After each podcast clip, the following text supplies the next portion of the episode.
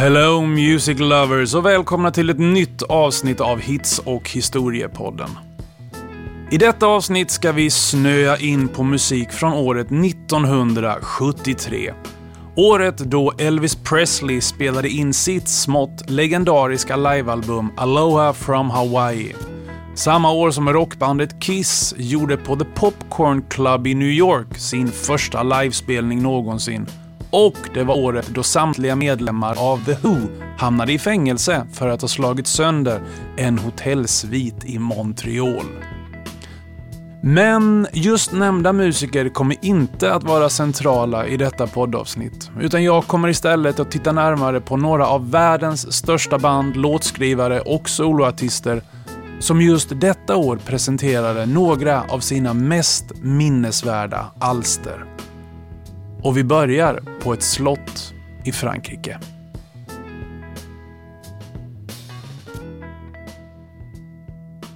Chateau d'Hérouville uppfördes på 1700-talet ovanpå grunden av ett ännu äldre slott och etablerade sig själv under 1970-talet som en inspirationskälla och inspelningsstudio att räkna med.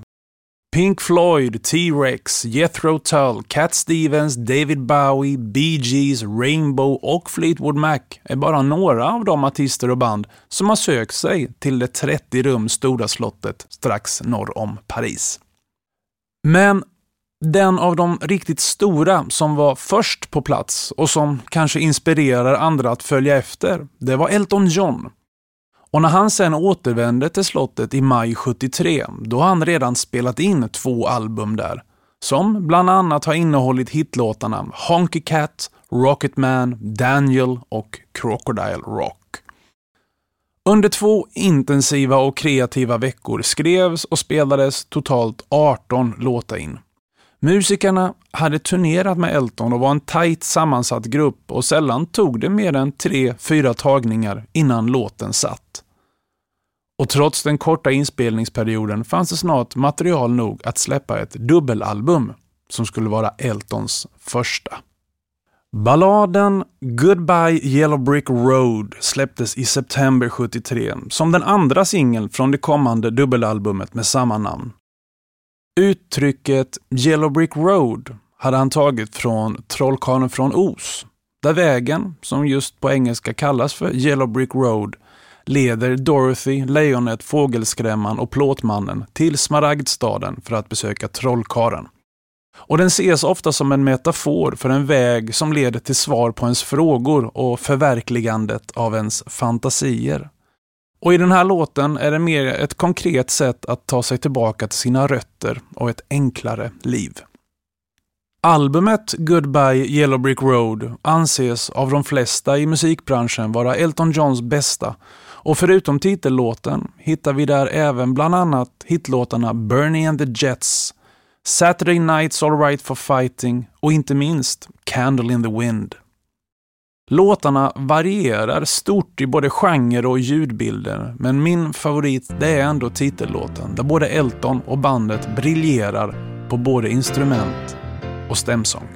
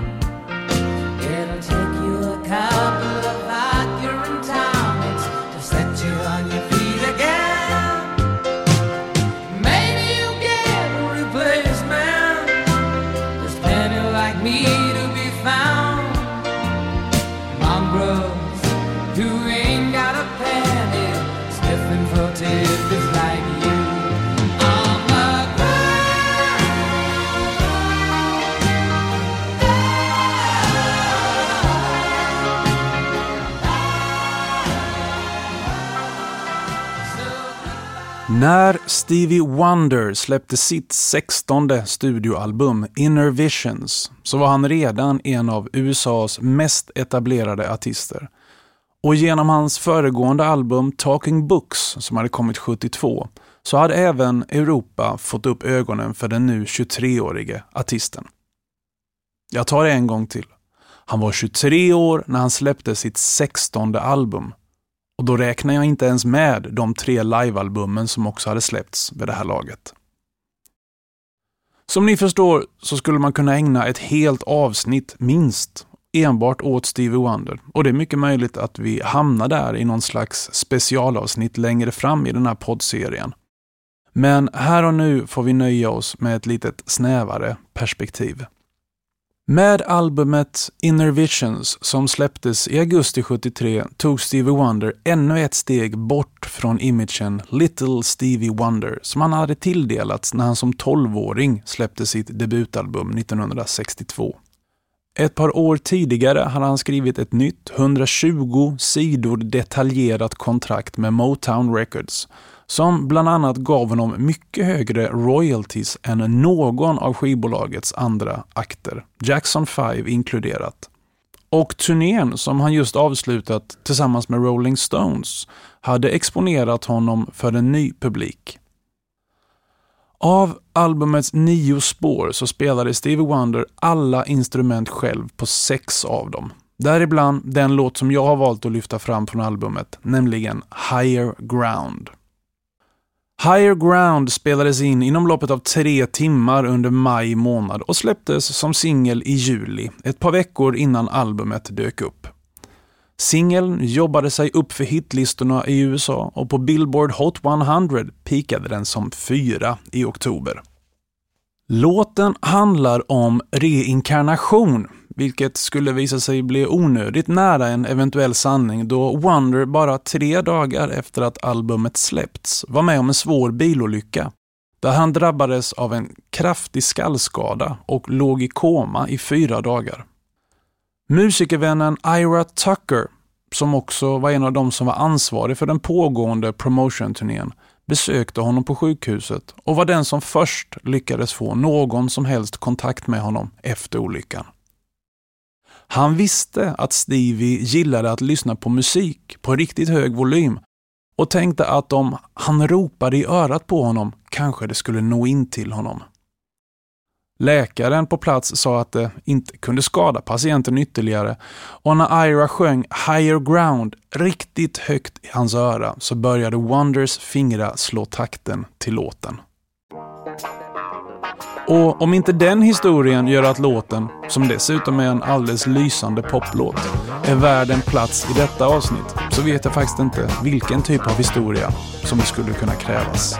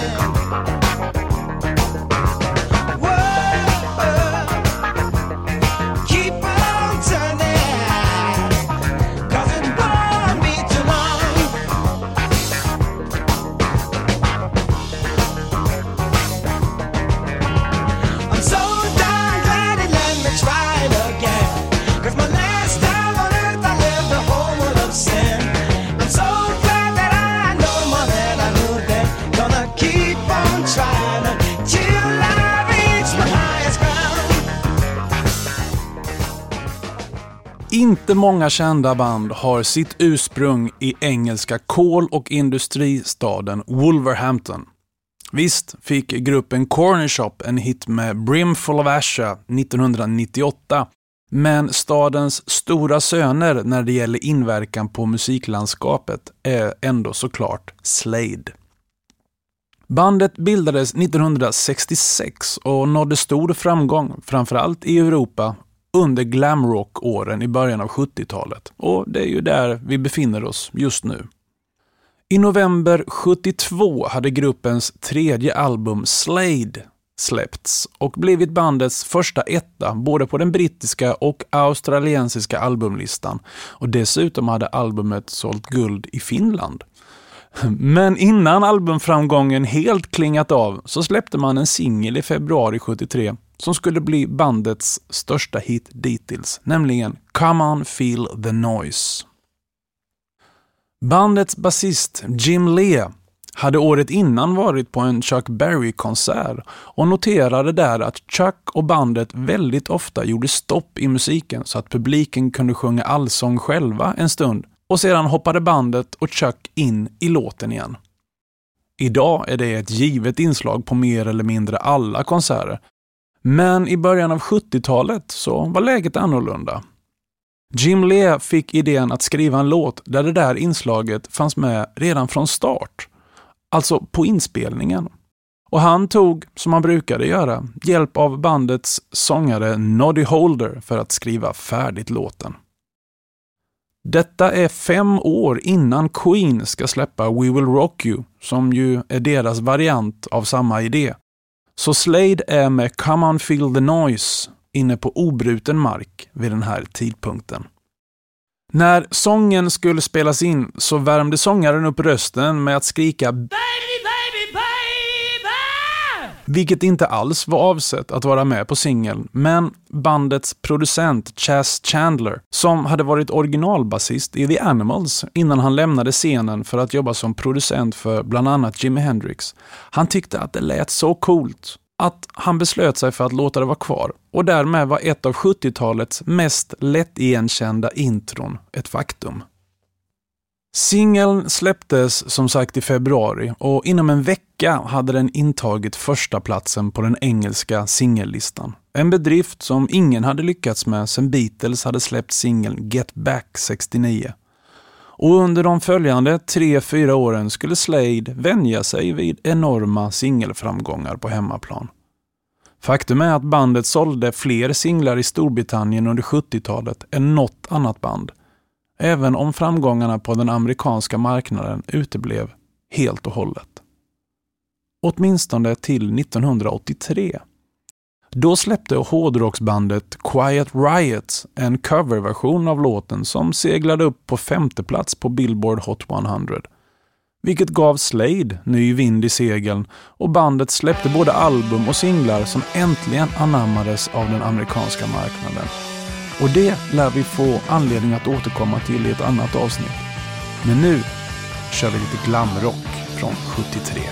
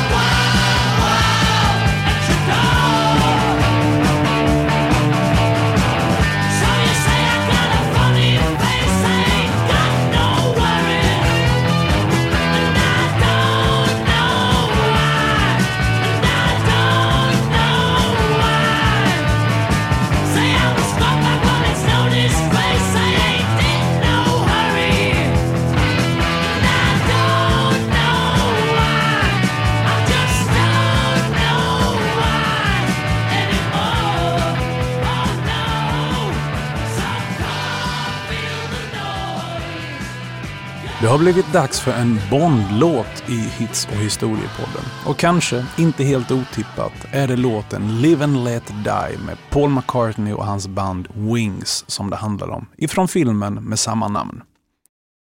Den svenska titeln på filmen var som bekant Leva och låta dö, men jag kommer att hålla mig till det engelska namnet här. Redan under Beatles-tiden hade McCartney och John Lennon närt en dröm om att få skriva en Bond-låt, men det skulle alltså dröja till ett par år efter att Beatles hade splittrats innan McCartney, nu utan Lennon vid sin sida, fick det prestigefyllda uppdraget. Istället för Lennon fanns det nu istället McCartneys fru Linda och resten av medlemmarna i hans nya band Wings som han hade satt ihop sommaren 71. I oktober 72, när McCartney egentligen var mitt uppe i inspelningarna av Wings kommande album Red Rose Speedway, så fick han den konkreta förfrågan samt titeln på den kommande Bondfilmen. Manuset till Live and Let Die byggde på boken med samma namn som hade kommit 54, så McCartney skaffade fram den för att söka inspiration. Enligt bandets trummis Dennis Saywell så läste han boken på en lördag och skrev låten på tio minuter följande söndag. Hans fru Linda McCartney, som ursprungligen mer eller mindre ofrivilligt hade blivit musiker i bandet, men som nu började bli varm i kläderna, skrev sticket till låten, som från ingenstans alls kastade sig rakt in i reggae-takt, någonting som hon lyssnade mycket på vid den här tidpunkten. Den amerikanska sångerskan Brenda Arnau spelade in en fullkomligt lysande alternativ version av låten, som hon också framförde i filmen och som skapade en helt annan känsla än originalversionen.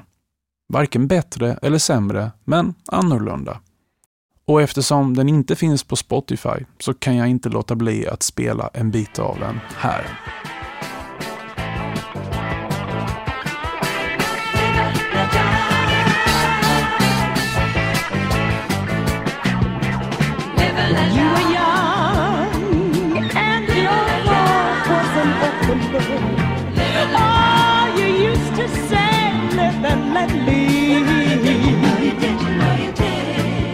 If this ever-changing world in which we live in makes you give it a cry, say live and let die.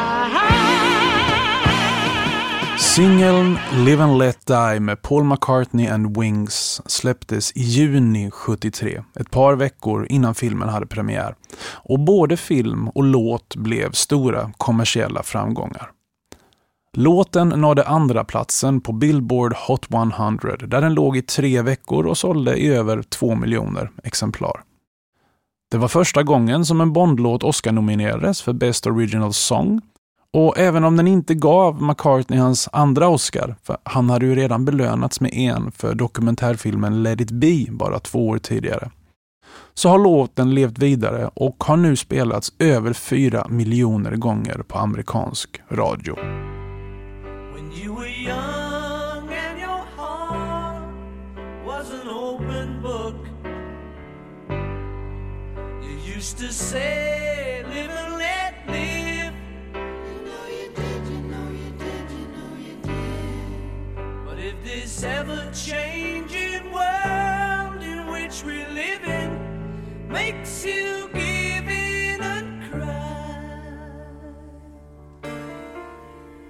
say, live and let die.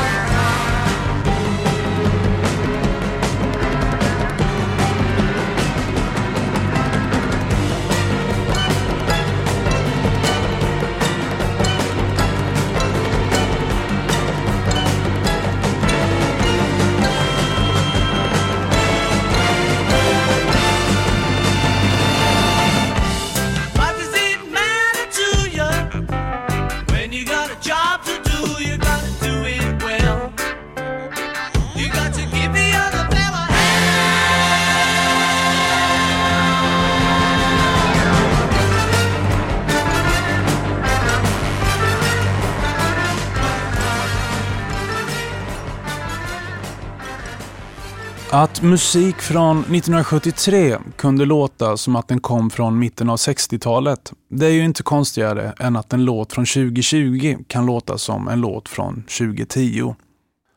Däremot är det inte lika vanligt att en låt som helt och hållet tagit med sig sitt sound från en annan period blir en så stor hit som nästa låt blev. Nämligen Midnight Train to Georgia med Gladys Knight and the Pips. Vokalgruppen Gladys Knight and the Pips bestod av syskonen Gladys, Bubba och Brenda Knight samt kusinerna Eleanor och William Guest, som i sin tur var syskon. Och de hade bildats redan 1952 och slog igenom på allvar 67, då de var en av många Motown-signade akter som spelade in och släppte låten I heard it through the grapevine. Även om det sen var Marvin Gayes version som släpptes på hösten 68 som blev den som överlevt bäst, så var det Gladys Knight and the Pips som var först ut med singeln under hösten 67. Och singeln tog sig hela vägen upp till andra platsen på Billboard Hot 100. Sen följer ett antal hitlåtar innan vi är framme vid 1973 då låten Midnight Train to Georgia landar i gruppens knä. Som så ofta på den här tiden, och jag nämnde just ett annat exempel med I heard it through the grapevine, så spelades den här sången in av flera artister inom en kort period. Först ut var Jim Weatherly, som också skrev låten och som släppte den 1971 under titeln Midnight Plane to Houston. Och då var den mer än någonting annat en country-doftande ballad. Du hittar den inte på Spotify, men såklart får du höra en liten bit av den här. And she's leaving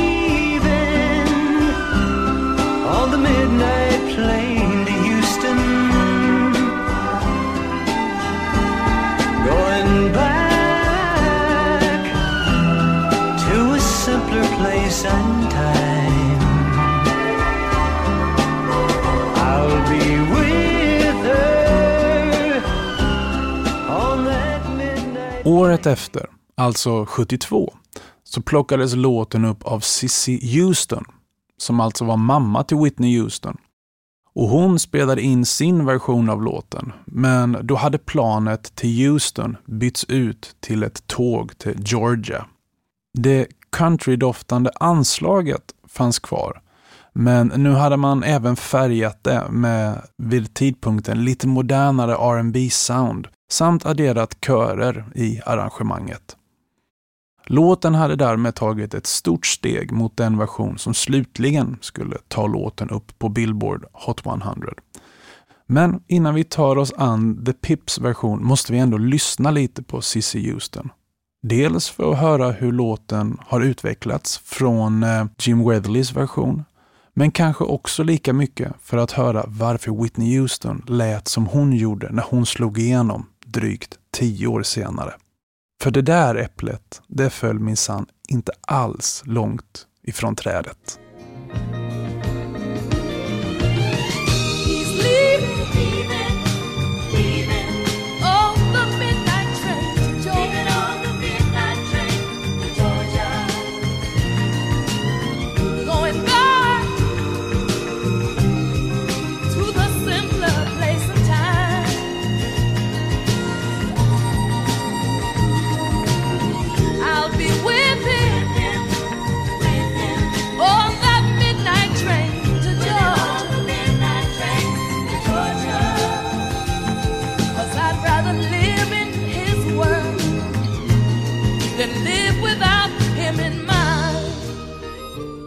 Efter Cissy Houstons version så vände sig Jim Weatherly nu till Gladys Knight and the Pips. Och i händerna på dem och producenten Tony Cameo, som redan hade jobbat med storheter som Diane Warwick, The Supremes, The Fifth Dimension och inte minst Stevie Wonder, då hände det grejer. Man behöll Cissy Houstons alternativa text och en stor del av körarrangemanget men istället för det där vid tidpunkten moderna countryballad R&B anslaget så målade man in låten i sitt klassiska Motown-doftande soul och doo-wop sound. Man gav körerna en mycket mer framskjuten placering och låten svängde nu och det svängde ordentligt. Den blev etta på Billboard-listan och på rb listan i USA och den blev även en hit i Europa. Låten vann en Grammy för Best R&B Vocal Performance och gruppens största singelframgång under karriären var ett faktum. För egen del så finns det tre delar i den här låten som gör den så otroligt värd att lyssna några minuter på. För det första är det Gladys sånginsats som är makalös. För det andra så är det låtens blåsarrangemang som ger låten den kostym som den passar perfekt i. Och sist men absolut inte minst är det de underbara körinsatserna som inte bara förstärker det som Gladys redan sjunger utan som faktiskt för en dialog med sångerskan på ett sätt som jag aldrig hört innan jag hörde den här låten för första gången. Det kanske har gjorts både innan och senare, men har det någonsin gjorts bättre än här?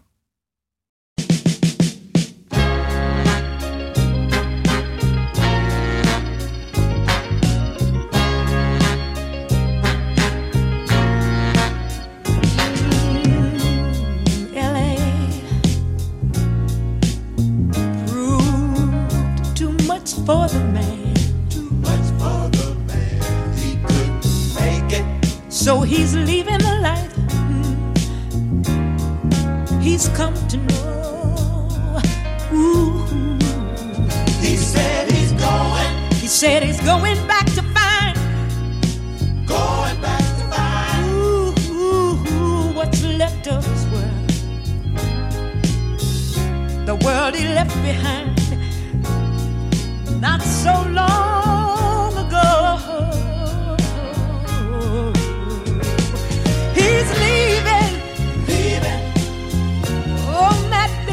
train to Georgia.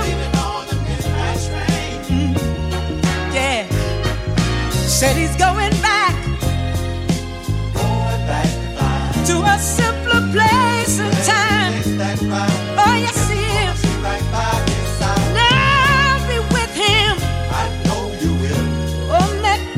train to Georgia. On that midnight train. Hey, hey, hey. I'd rather live in his world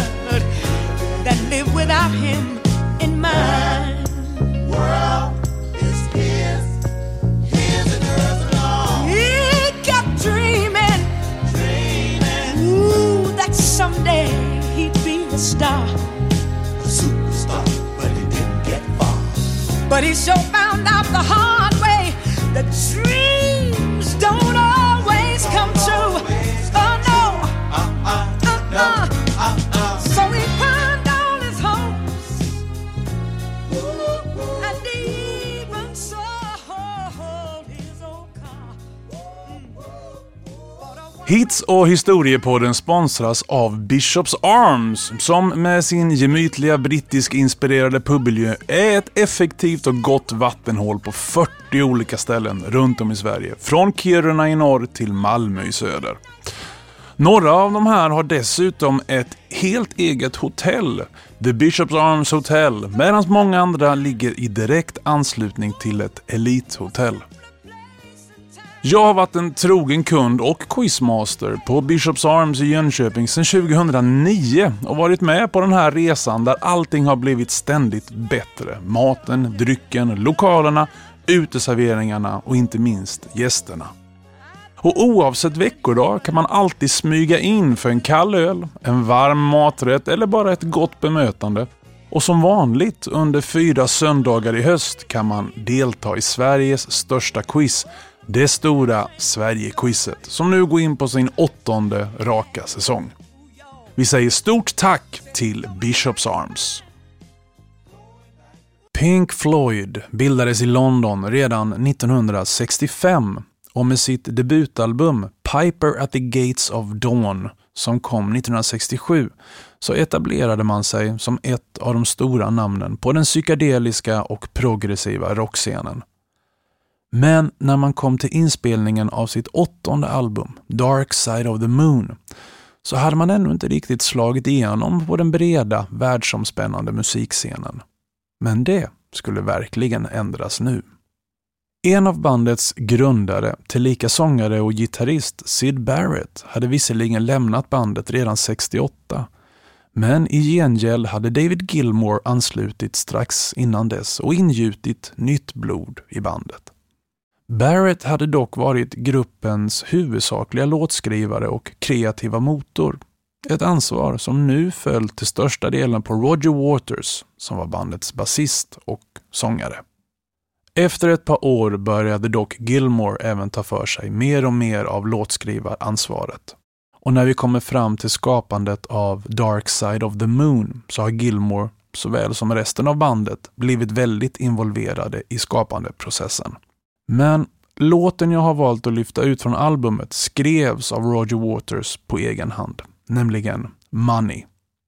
Låten kom att bli bandets första hit i USA där den pikade på trettonde platsen på Billboard Hot 100 sommaren 73 och öppnade därmed upp nya möjligheter och scener för bandet och inte minst genererade den just det som låten handlade om. Pengar.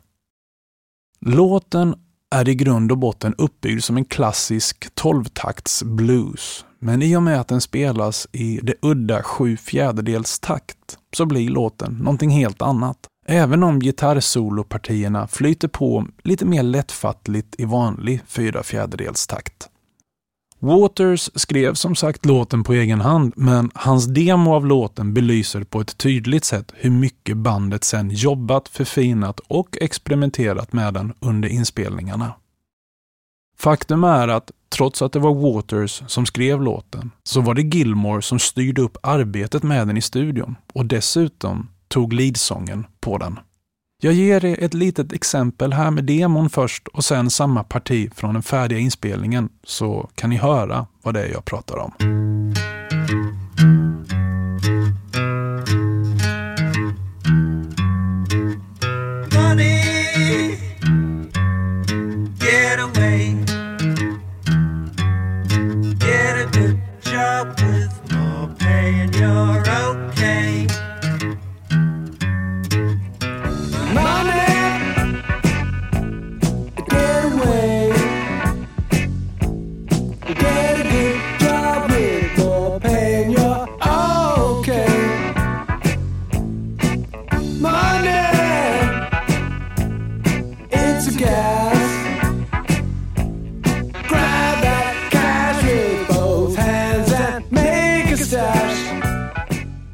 Låtens trademark, förutom den legendariska basgången som hela låten bygger på, är såklart ljudbilden av mynt som plingar och rasslar, en gammal kassaapparat som öppnas, papper som rivs sönder och andra mer svårdefinierade ljud som tillsammans utgör rytmsektionen i början av låten.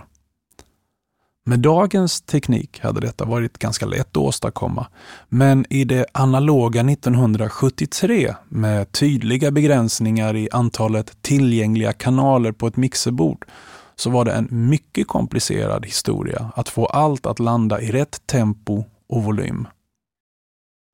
Rullbandet som effekterna hade spelats in på blev 6 meter långt och den tunna remsan från rullbandet fick spännas upp runt mikrofonstativ runt omkring i studion för att det skulle landa rätt i inspelningen. Texten tar itu med Waters eget förhållande till pengar. Han slets mellan sina egna socialistiska värderingar som han alltid hållit högt och det faktum att han nu märkte att han faktiskt gillade att ha mycket pengar och fina, dyra saker. Albumet Dark Side of the Moon, som låten hamnade på, blev en nästan osannolik framgång och tillbringade 950 veckor, alltså drygt 18 år, på den amerikanska Billboard Hot 200 Albums Chart och har sålts i över 45 miljoner exemplar, vilket gör albumet till det fjärde mest sålda albumet genom alla tider. Många av låtarna för att inte säga alla tio, som finns med på det här albumet har blivit Pink Floyd-klassiker. Men ingen av dem har blivit lika stor som den här.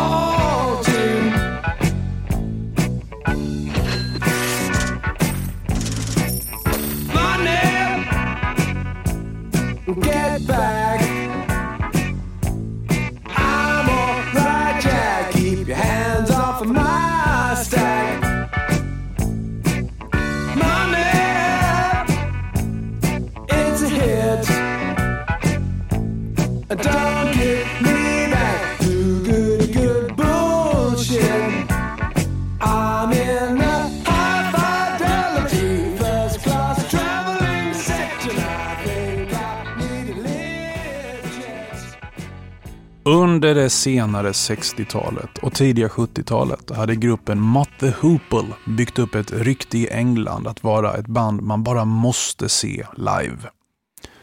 Problemet var bara att även om många såg dem spela live så köpte nästan inga deras skivor. Om man ska hårdra det så kan man säga att deras fyra första album sålde i bästa fall hyggligt i England och i princip inte alls i resten av världen och gruppen var 1972 på väg att ge upp. Detta nådde David Bowies öron och Bowie som var en stor fan av gruppen erbjöd dem att spela in hans låt Suffragette City som Bowie själv inte hade släppt ännu, men som samma år skulle dyka upp på albumet The Rise and Fall of Ziggy Stardust and the Spiders from Mars. Men Mott the Hoople tackade nej till låten men Bowie gav sig inte och erbjöd dem då istället en annan låt som han hade skrivit men inte spelat in ännu, som hette All the Young Dudes. Detta nappade bandet på och det slutade med att Bowie inte bara gav dem låten utan också producerade hela albumet som låten skulle komma att hamna på. Albumet, som fick sitt namn efter singeln, sålde bra och det var med förnyat självförtroende som gruppen gick vidare i sin karriär. Nästa platta, som fick namnet Mott, sålde även det bra och framförallt hade man nu även skapat sig ett namn i USA. Till det albumet hade bandets sångare skaffat sig ett piano för att skriva låtar på och en av låtarna som man knåpade ihop fick namnet Roll Away the Stone. Låten är en 50-talsdoftande glamrocklåt av bästa märke med de för 50-talet tidstypiska tja la la la körerna som sjöngs av trion Thunder Thighs som året innan hade sjungit körerna på Lou Reeds hitsingel Walk on the Wild Side. Men låten Roll Away the Stone placerades inte på albumet Mott som släpptes sommaren 73 utan sparades av oklar anledning till nästkommande platta och släpptes därför i november 73 som första singel från det kommande albumet som logiskt och passande skulle få namnet The Hoople. Låten klättrade snabbt upp för hitlistorna på båda sidor av Atlanten och blev bandets största hit i karriären. Man sålde ut en 22 kvällars turné i England med det då tämligen okända bandet Queen som förband. Och vid årsskiftet 73-74 pikade gruppen för att därefter implodera fullständigt med tre av fem bandmedlemmar som lämnar. Och även om gruppen formellt existerar ett par år till så är det såklart i praktiken över. Det blev aldrig mer och det blev aldrig större än så här. Men å andra sidan så blev just det här väldigt, väldigt bra.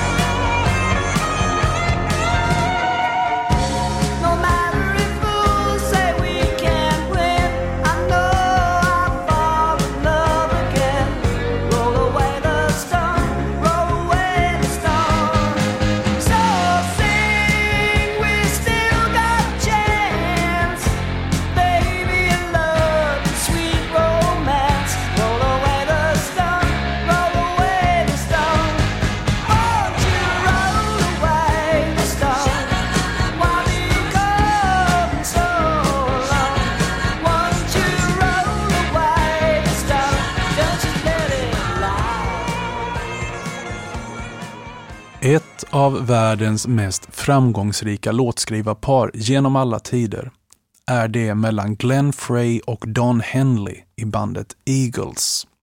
Och den låt vi ska njuta av härnäst är den låt som var deras första gemensamma ansträngning, nämligen låten Desperado från gruppens andra album som bär samma namn som låten. Eagles bildades i Los Angeles 71 och nådde nästan omedelbar framgång med sitt självbetitlade debutalbum som kom 72. Så det var inte utan viss press som bandet nu skrev till verket med det ofta så avgörande andra albumet. Bandet ville nu spela in ett album där de kunde bli tagna på allvar som konstnärer. Och man tog därför det ganska modiga beslutet att göra ett konceptalbum. Och temat, det blev vilda västern. Det var som sagt här som bandets två huvudsakliga låtskrivare, Glenn Frey och Don Henley, påbörjade sitt samarbete. Och åtta av albumets elva låtar bär deras gemensamma signatur. Och först ut var alltså balladen Desperado. Don Henley hade grunden till låten klar redan 68 och texten handlade ursprungligen om en vän vid namn Leo och den första textraden löd Leo my God, why don't you come to your senses? Och där ju Leo my God ju i det förutbestämda västentemat enkelt kunde ändras till Desperado. Och resten av låten pusslade de båda musikerna snabbt ihop utifrån det. Låten spelades in i London med musiker från London Philharmonic Orchestra och de fann mycket lite nöje i att ackompanjera ett rockband från Los Angeles. En av musikerna hade till och med plockat fram ett schack som han och någon annan satt med under inspelningarna. Och det var ingen av de äldre gentlemännen i orkestern som ansträngde sig nämnvärt för att dölja hur uttråkade de var. Don Henley har vid flera tillfällen berättat att han påverkades negativt av alltihop och att han inte alls är nöjd med sin sånginsats på låten. Faktum är att låten inte ens släpptes som singel från albumet, åtminstone inte i USA. Och effekten blev sannolikt att albumet sålde ännu bättre än det skulle gjort annars, eftersom att köpa albumet var det enda sättet att få tag i låten. Att likna en ensam cowboy vid att vara rockstjärna, det är ett grepp som har kopierats många gånger sedan dess. Inte minst Bon Jovi använde samma vinkel 13 år senare med sin hitlåt Wanted Dead or Alive.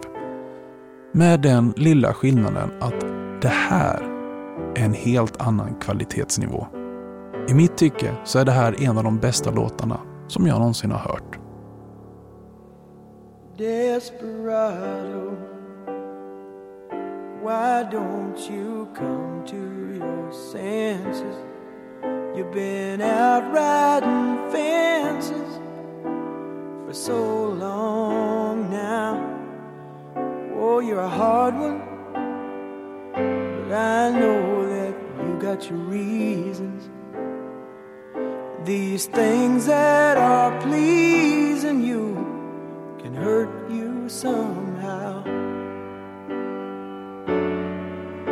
Don't you draw the queen of diamonds, boy. She'll beat you if she's able. You know the queen of hearts is always your best bet. Now it seems to me some fine things have been laid upon your table, but you only want the ones that you can't get.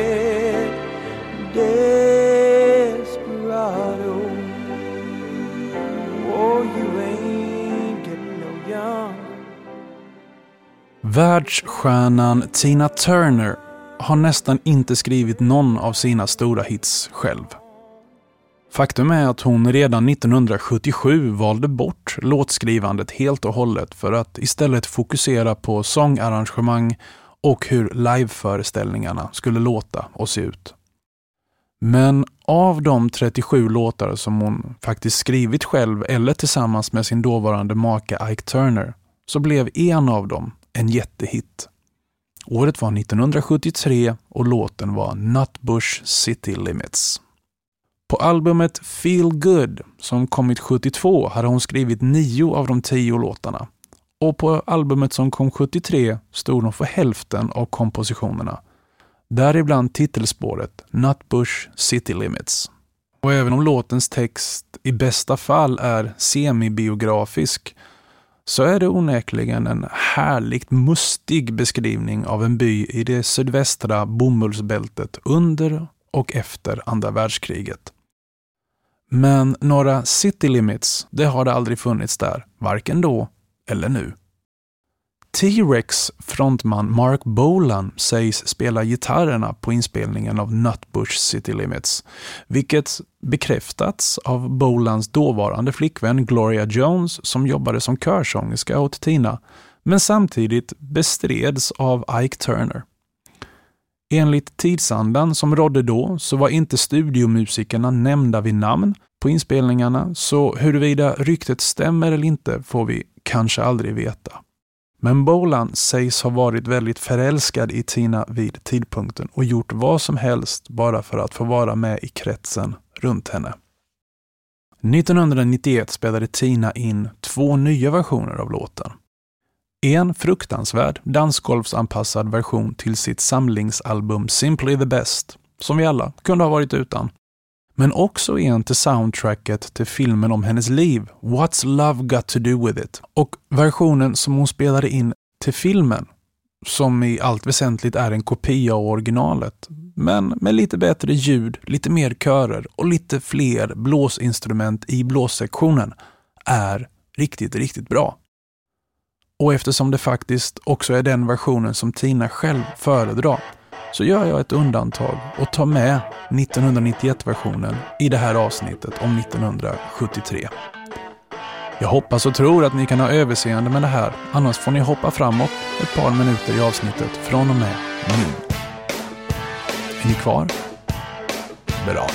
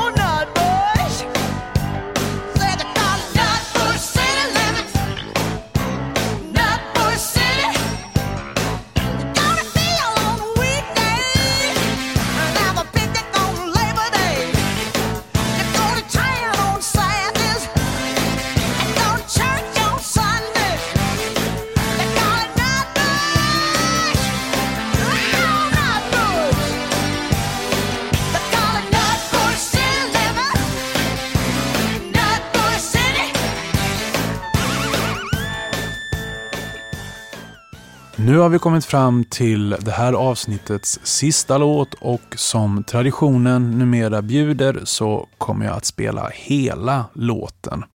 Och låten som har fått det ärofyllda placeringen den här veckan är Black Sabbaths låt Sabbath Bloody Sabbath. Sedan genombrottet 69 så hade det mesta flutit på bra för hårdrockspionjärerna Black Sabbath från Birmingham.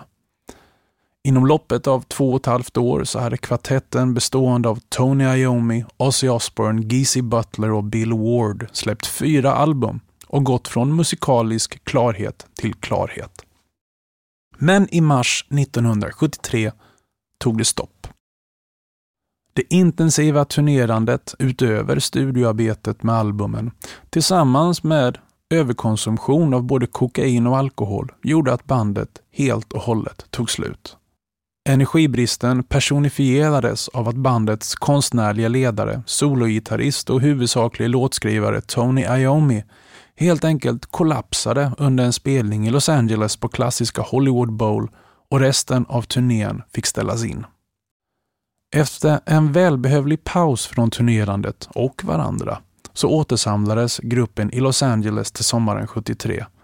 Men alla var fortfarande helt slut och saknade inspiration och energi till att skriva och repa in nytt material. Efter en månads resultatlöst hängande i studion bestämde sig bandet för att de behövde ett ordentligt miljöombyte och hyrde därför slottet Clearwell Castle i västra England. De medeltida inramningarna gjorde bandet gott och både inspiration och energi började sakteliga återvända. Bandet började leka med nya instrument som keyboards, stråkar och synthesizers i sina arrangemang och texterna började också bli mer experimentella än tidigare. Men låten som vi ska fokusera på här, som kommer att bli titelspåret på det kommande albumet Sabbath Bloody Sabbath, lät fortfarande mycket som det gamla Sabbath. Och det, det gjorde ingenting alls. Faktum är att låtens inledande riff var det som till slut väckte bandet ur sin dvala och fick alla att känna ny energi strömma genom kroppen. Och låten utvecklades snart till ett musikaliskt mästerverk med en sällan skådad variation och tyngd. Och öppningsriffet är i hårdrockskretsar allmänt känt som “The Riff That Saved Black Sabbath”. Och låten följer ingen vanlig uppbyggnadsmall med verser och refränger utan består tvärtom av tre helt olika delar som alla skulle kunna betecknas som ja, verser. Samt därtill två instrumentala delar som är helt olika varandra och allt annat i låten.